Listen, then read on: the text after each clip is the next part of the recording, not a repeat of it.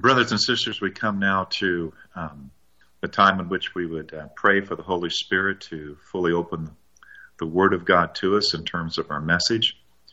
Our message this morning is Mark chapter 10, verses 32 to 45. Follow along with me as I read this passage.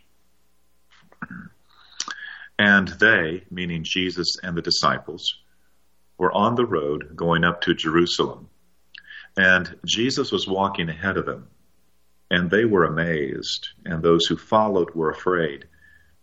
And taking the twelve again, he began to tell them what was to happen to him, saying, See, we're going up to Jerusalem, and the Son of Man will be delivered over to the chief priests and the scribes, and they will condemn him to death and deliver him over to the Gentiles. And they will mock him and spit on him and flog him and kill him. And after three days he will rise. And James and John, the sons of Zebedee, came up to him and said to him, Teacher, we want you to do for us whatever we ask of you. And he said to them, What do you want me to do for you? And they said to him, Grant us to sit, one at your right hand and one at your left in your glory. And Jesus said to them, You do not know what you are asking. Are you able to drink the cup that I drink, or to be baptized with the baptism with which I am baptized? And they said to him, We are able. And Jesus said to them, The cup that I drink, you will drink. And with the baptism with which I am baptized, you will be baptized. But to sit at my right hand or at my left is not mine to give, but it is for those for whom it has been prepared. And when the ten heard it, they began to be indignant at James and John. And Jesus called them to him and said to them, You know that those who are considered rulers of the Gentiles lord it over them, and their great ones exercise authority over them. But it shall not be so among you. But whoever would be great among you must be your servant. And whoever would be first among you must be slave of all. For even the Son of Man came not to be served, but to serve, and to give his life as a ransom for many. Let's pray. Again, our Father, we seek the ministry of your Spirit to direct us and to guide us into the truth that is your word. We pray that we might have, as much as we are able to receive, a full understanding of what Jesus says here and what Mark has recorded, uh, that we might, in feeding upon your word, in receiving it into our hearts and lives, uh, become those who truly and rightly reflect what it means to be the light of the world and the salt of the earth. Father, we pray this because we know that you have called us unto yourself with eternal purposes in mind and with temporal responsibility before us uh, to show in every way that we are your disciples by the manner in which we follow the Lord Jesus. And so we do pray for that this morning as we consider your word. In Christ's name, amen. Now, all of you know that Palm Sunday, which is what we're celebrating today, begins the last week of the earthly life of Christ. It is a week that begins uh, with Christ receiving his highest acclaim, uh, his greatest degree of popularity ever in the span of his three and a half year earthly ministry. But it is a week in which, day by day, uh, the conflict that Jesus has with the Jewish leadership and the hatred that the Jewish leadership have for Christ intensifies greatly. Because Christ comes, he cleanses the temple, and he teaches in such an open way uh, that it exposes the spiritual toxicity of the Jewish religious leaders. And of course, this all leads, uh, as the week progresses, to Christ being betrayed by one of his own disciples, Judas Iscariot. It leads to his arrest uh, that Thursday night in the Garden of Gethsemane and the early morning trials before the Sanhedrin, and then Pontius Pilate, the Roman governor, and then the verdict to the leaders and the people when they cry out against Christ that Pontius Pilate should crucify him. Now, what lay behind this conflict ultimately was the evil desire for power, the awful will to power, uh, even that with which Satan tempted our first parents when he deceitfully offered to them the greatest possible power, that they might be like God. The gospel record records that the Jewish leaders feared that somehow Christ would use his powers to take away their own. And they used that power angle with the Roman governor, accusing Jesus of claiming to be a king, a rival power to that of Caesar in Rome. Ultimately, this is why Pontius Pilate himself had the sign posted at the top of the cross over the head of Jesus to read in three different languages uh, in the Italian for the Romans, uh, in the Aramaic for the Jews, and in the Greek for the, for the common people. Reading this way Jesus of Nazareth, the King of the Jews. But any, in any case, what we see here is that the Jewish and the Gentile leaders conspired against Jesus to put him to death because Christ was found to be a threat to their power. And for human beings to put to death the only perfect human being who ever lived, Jesus himself, proves how this will to power, the will to dominate, the will to rule over others, is an insidiously great evil within the human heart. It is so aptly described by Lord Acton when he said, Power corrupts, and absolute power corrupts absolutely. So let's connect this Palm Sunday and Passion Week perspective to what we find here in this part of Mark's gospel about the disciples. Because this story is also about the will to power the evil human desire to have the prestige and position of being in power. And it's also important to note that this story takes place on the way to Jerusalem just a few days before Palm Sunday. Remember as well who James and John, the sons of Zebedee, happen to be. Along with Peter and Andrew, they are among the first four men that Christ called to be his disciples. And they are, as the story tells us, anticipating that something's going to happen, something even great that's going to happen during this Passover week with respect to Jesus and the kingdom. And in spite of what Jesus says about the arrest, the flogging, the death, and so forth, uh, they seem to be oblivious to this perspective. And they seize upon this opportunity here as they're heading to Jerusalem uh, to bring this request they have, that they might have the top positions in the kingdom of power at the right hand of Christ, really the right and left hands of Christ. It's also interesting to note what Matthew adds to this that it was their mother who actually came with them and first made this request on their behalf. Now, this whole scene, even though the gospel writers are quite sparse in their details. This whole scene unveils for us the will to power. Yet it also sets the stage for Jesus to declare the essential purpose of his coming. Now, that purpose led to the Friday crucifixion, and that crucifixion is what we know as the ransom that Christ paid for the salvation of all those who would trust in him. But it was not only the ransom that was his purpose. Jesus teaches that the giving of his life was also to be a pattern for all of those who would call Christ their Lord and their Savior.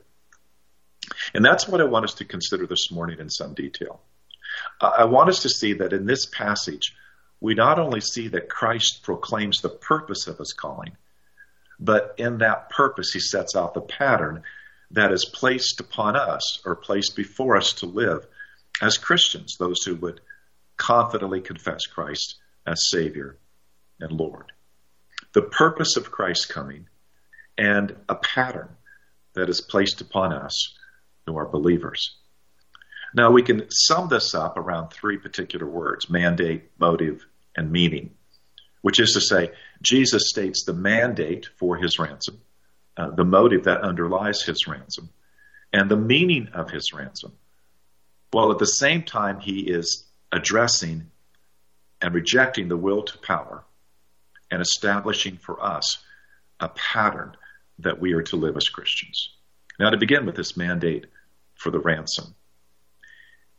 In a negative sense, the mandate for the ransom to be paid by Christ is illustrated deeply by the request that James and John make for positions of power. When Calvin comments upon this episode, he says that here we find, quote, a mirror of human vanity.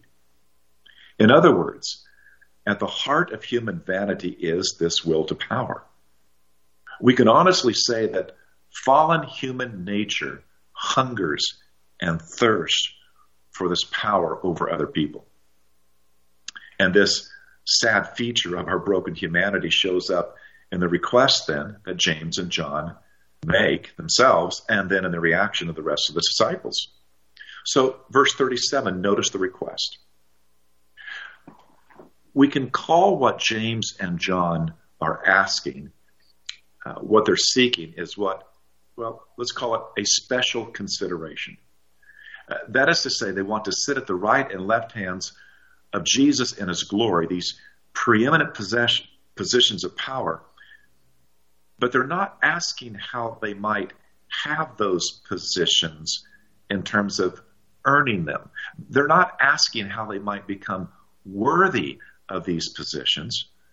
They simply want Jesus to grant them, whether they're worthy or not.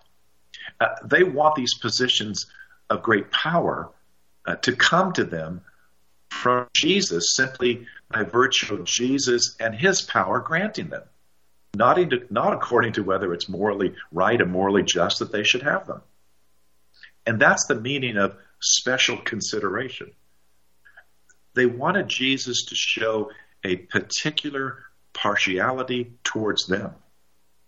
But this meant that Jesus would have to deny to the other disciples that which they were seeking for themselves. After all, Jesus only has one right hand and one left hand. They were speaking, they were seeking special favors.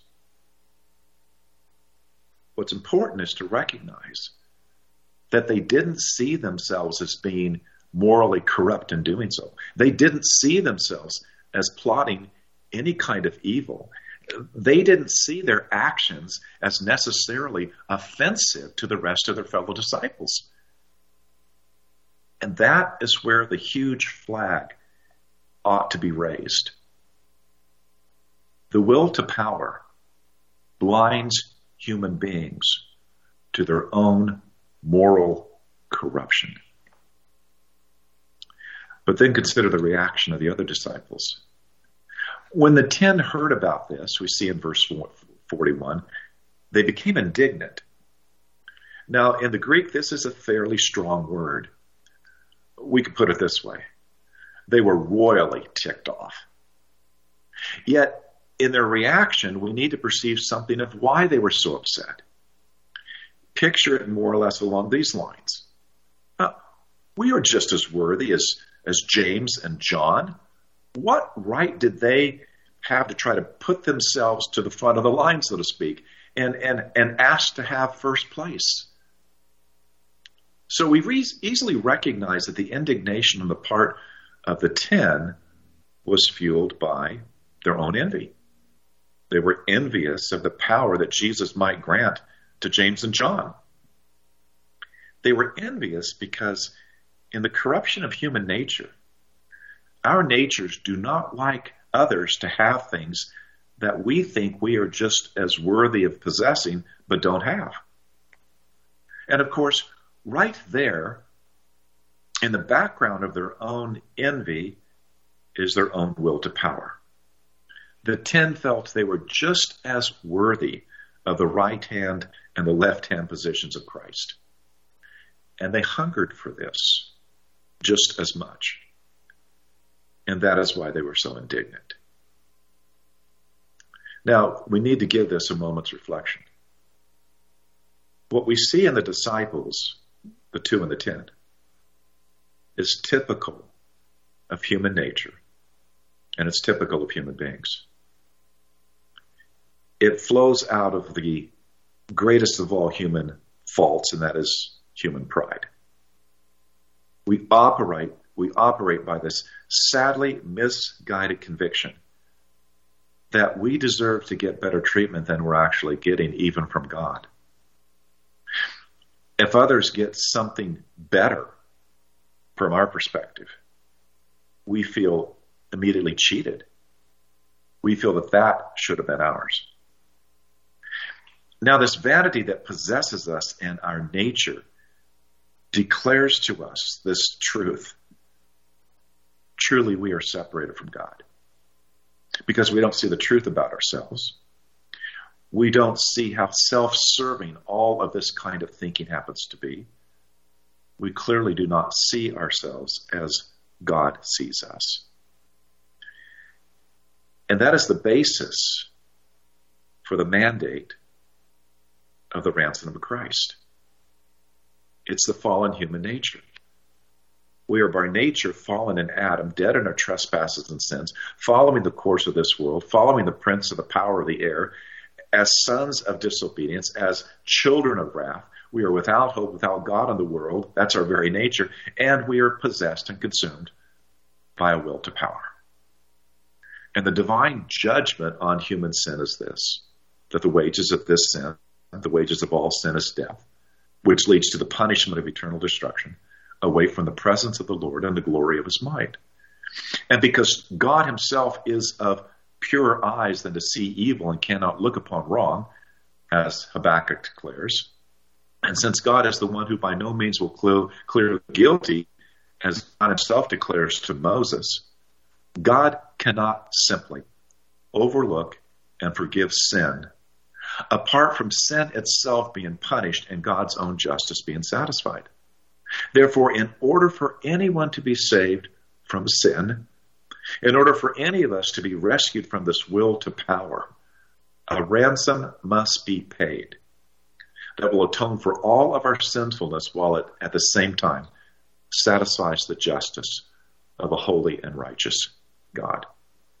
Now that leads us to think about the motivation for the ransom, and so we turn to verse 45, because Jesus there says that the Son of Man did not come to be served, but to serve, and to give his life as a ransom for many. Now, in this, Jesus states his motivation for the ransom that he offers.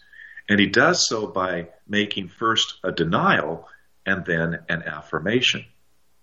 Now, what Jesus denies, essentially, uh, in the sense of setting something aside, is in fact the legitimate claim that Christ had upon all people. Christ intrinsically, by his very nature, has the right to be served by all creatures everywhere. It's his, it was his natural right as the Son of God that every knee should bow to him. It was his natural right that every person should recognize his kingship and surrender to him in active service to him. And that was just as much true at his first coming as it is at his second coming. Jesus knew this and Jesus could have expected this because he knew who he was. Uh, Christ understood, knew, remembered, perceived clearly all of his former life and glory. Uh, he could remember how in heaven, before coming to earth, he had been richly and wonderfully served by all of the hosts of heaven. By his natural rights, Jesus could have come into this world to be served. But that's what Jesus denies. The Son of Man did not come to be served. His motivation in coming into this world was not to be served. But then Jesus affirms. He affirms why he came. He affirms that he came to serve. And that service would be the giving of his life as a ransom for many. And by saying this, Christ was declaring the central point of his incarnation that Jesus willingly became man in order to serve us by dying. It was the will of Christ to do so. It was the motivation of Christ to give his life as a ransom for many. Now, Jesus himself makes this very clear in the Gospel of John in chapter 10, verses 17 and 18, when he's when he's declaring to his disciples, For this reason the Father loves me, because I laid down my life so that I may take it again. No one has taken it away from me, but I lay it down on my own initiative. I have authority to lay it down, and I have authority to take it up again. So the motivation behind the ransom is Christ's own willingness to come and to serve those who need his salvation. But also consider what Jesus establishes in his motivation to serve. In no uncertain terms, Jesus countermands and overturns the will to power. The will to power is incompatible with the character of those who would follow him. In the place of the will to power, Jesus establishes the will to serve. And we can see this and how Jesus responds to James and John and to the rest of the disciples. So, backing up in the passage to verses 42 to verse 44, Jesus calls the disciples to himself, and he said to them, You know that those who are considered rulers of the Gentiles lord it over them and their great ones exercise authority over them.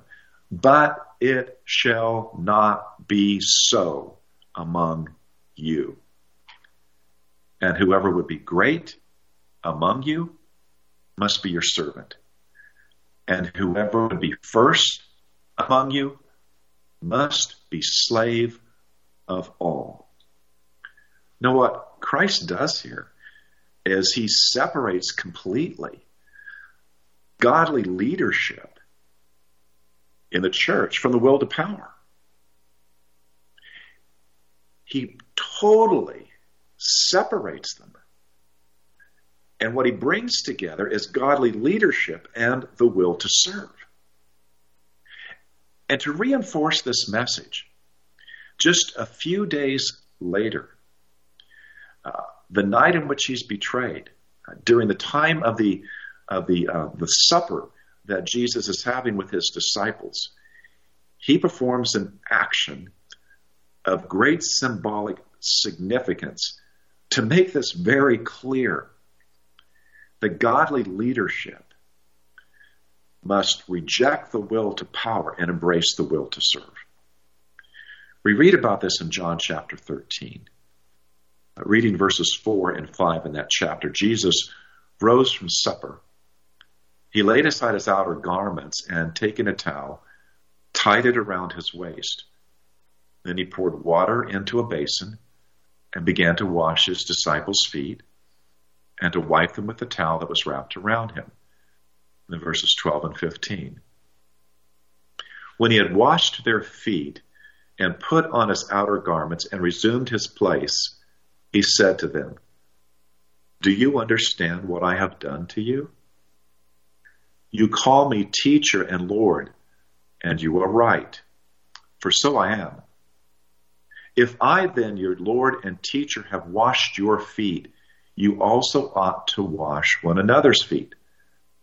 For I have given you an example that you should do just as I have done to you. Now, in the biblical world of Jesus' day, this, this washing of feet was an act of hospitality. Uh, when visitors and guests would come to your house, uh, their feet would be washed. But it was never performed by the host. It was something that a servant would do. Now, it was something that definitely would honor the visitors and the guest, but it was beneath the dignity of the host to ever do this himself. It was a servant's job. It was a menial task because it required the person who was going to do this to get down on his hands and knees before the other person, uh, to lower himself, to set aside his own dignity in order to be able to perform this service. You see, the washing of feet stands, or not standing at all, it, it bowed down. It, it's a bowing down in complete opposite to the position of power and rank and authority. It is the ultimate opposite. And Jesus was saying to them, If I, as your Lord and teacher, have done this, you also must do as I have done. In other words, what Jesus established in revealing his motivation for his ransom was this to follow Jesus, to live the Christian life truly, authentically. Believers must reject the will to power and embrace and adopt the will to serve. What motivated Christ to provide his ransom for many was his will to serve. To take the to take on the very form of a bondservant, to humble himself to the very point of death, even death upon a cross. And the example of that pattern becomes the pattern by which we too must live. Now, finally, then, the meaning of the ransom itself. Jesus said that he came to give his life as a ransom for many. Now, there are several New Testament words, nouns, and verbs, and synonyms that are all related to this key idea of ransom, which is a purchase or a payment that is made that liberates or sets someone free. In other words, very simply, it's deliverance by a payment and this payment is normally called a ransom. And it was the kind of thing, for instance, in that ancient world, a slave could be redeemed, he could be set free by the payment of a ransom price. And the death of Jesus, his sacrifice upon the cross, is most frequently described as a ransom. The work of the cross is said to purchase those for whom Jesus dies. So Ephesians 1 7. In Christ we have redemption through his blood. And Colossians 1 13 and 14. God's beloved Son in whom we have redemption. Romans 3 24. Through the redemption that is in Christ Jesus. Hebrews 9 12. Christ entered once for all into the holy places, not by the means of the blood of goats and calves, but by means of his own blood, thus securing an eternal redemption. 1 Peter 1 18 19. Knowing that you were ransomed from the futile ways inherited from your forefathers, not with perishable things such as silver or gold, but with the precious blood of Christ like that of a lamb without blemish or spot. First Timothy 2 5 and 6.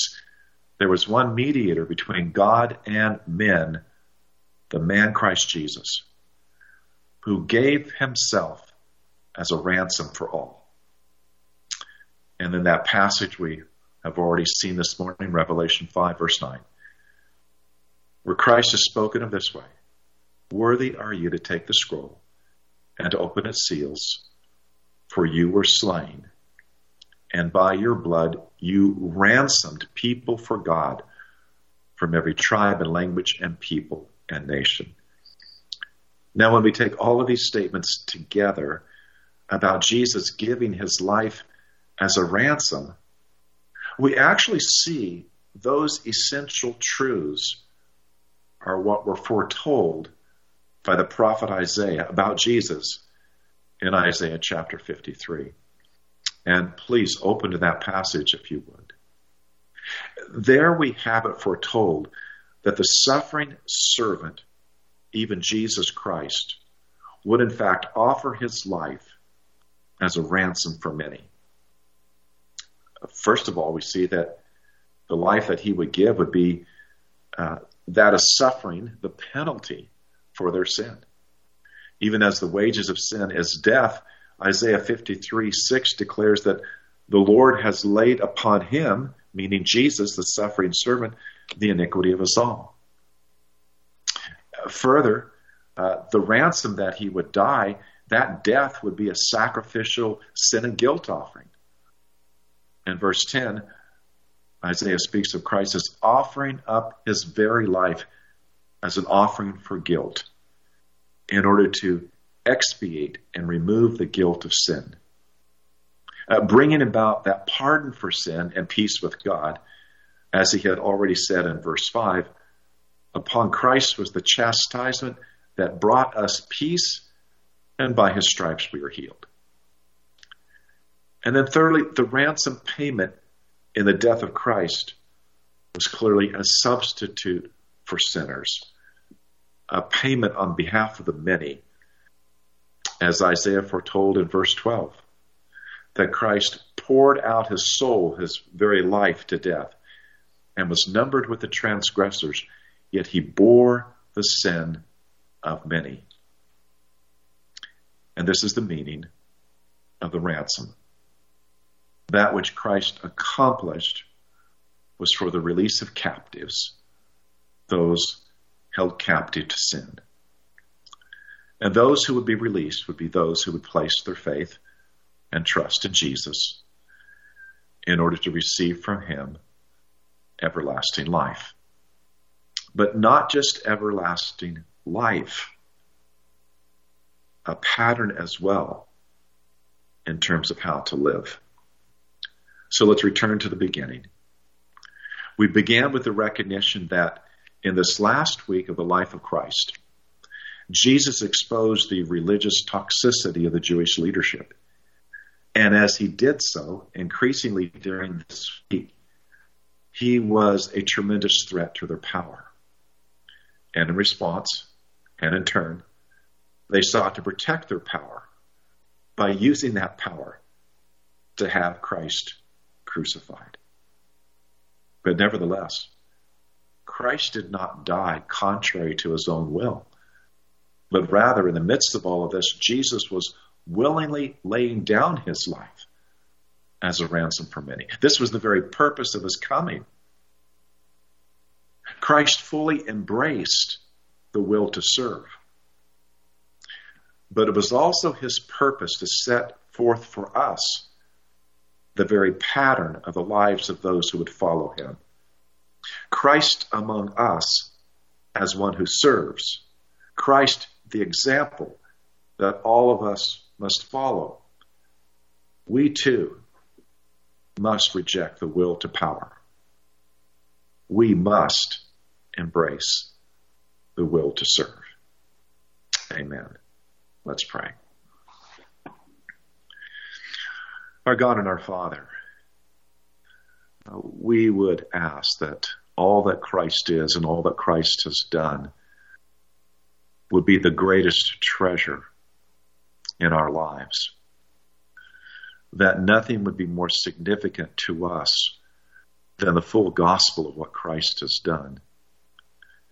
And we pray that we might see in the work of our Lord Jesus uh, the very reasons for why we would want to follow him and must follow him and must embrace what he embraced, which is the will to serve. Our Father, we, we pray that we might uh, truly understand the brokenness of the ways of the world and how fallen human beings all seek the idolatry of trying to be their own God. And that we would confess Christ as our Lord, our Savior. The one who came to serve. And embracing Christ, we too would embrace that service that brings him glory.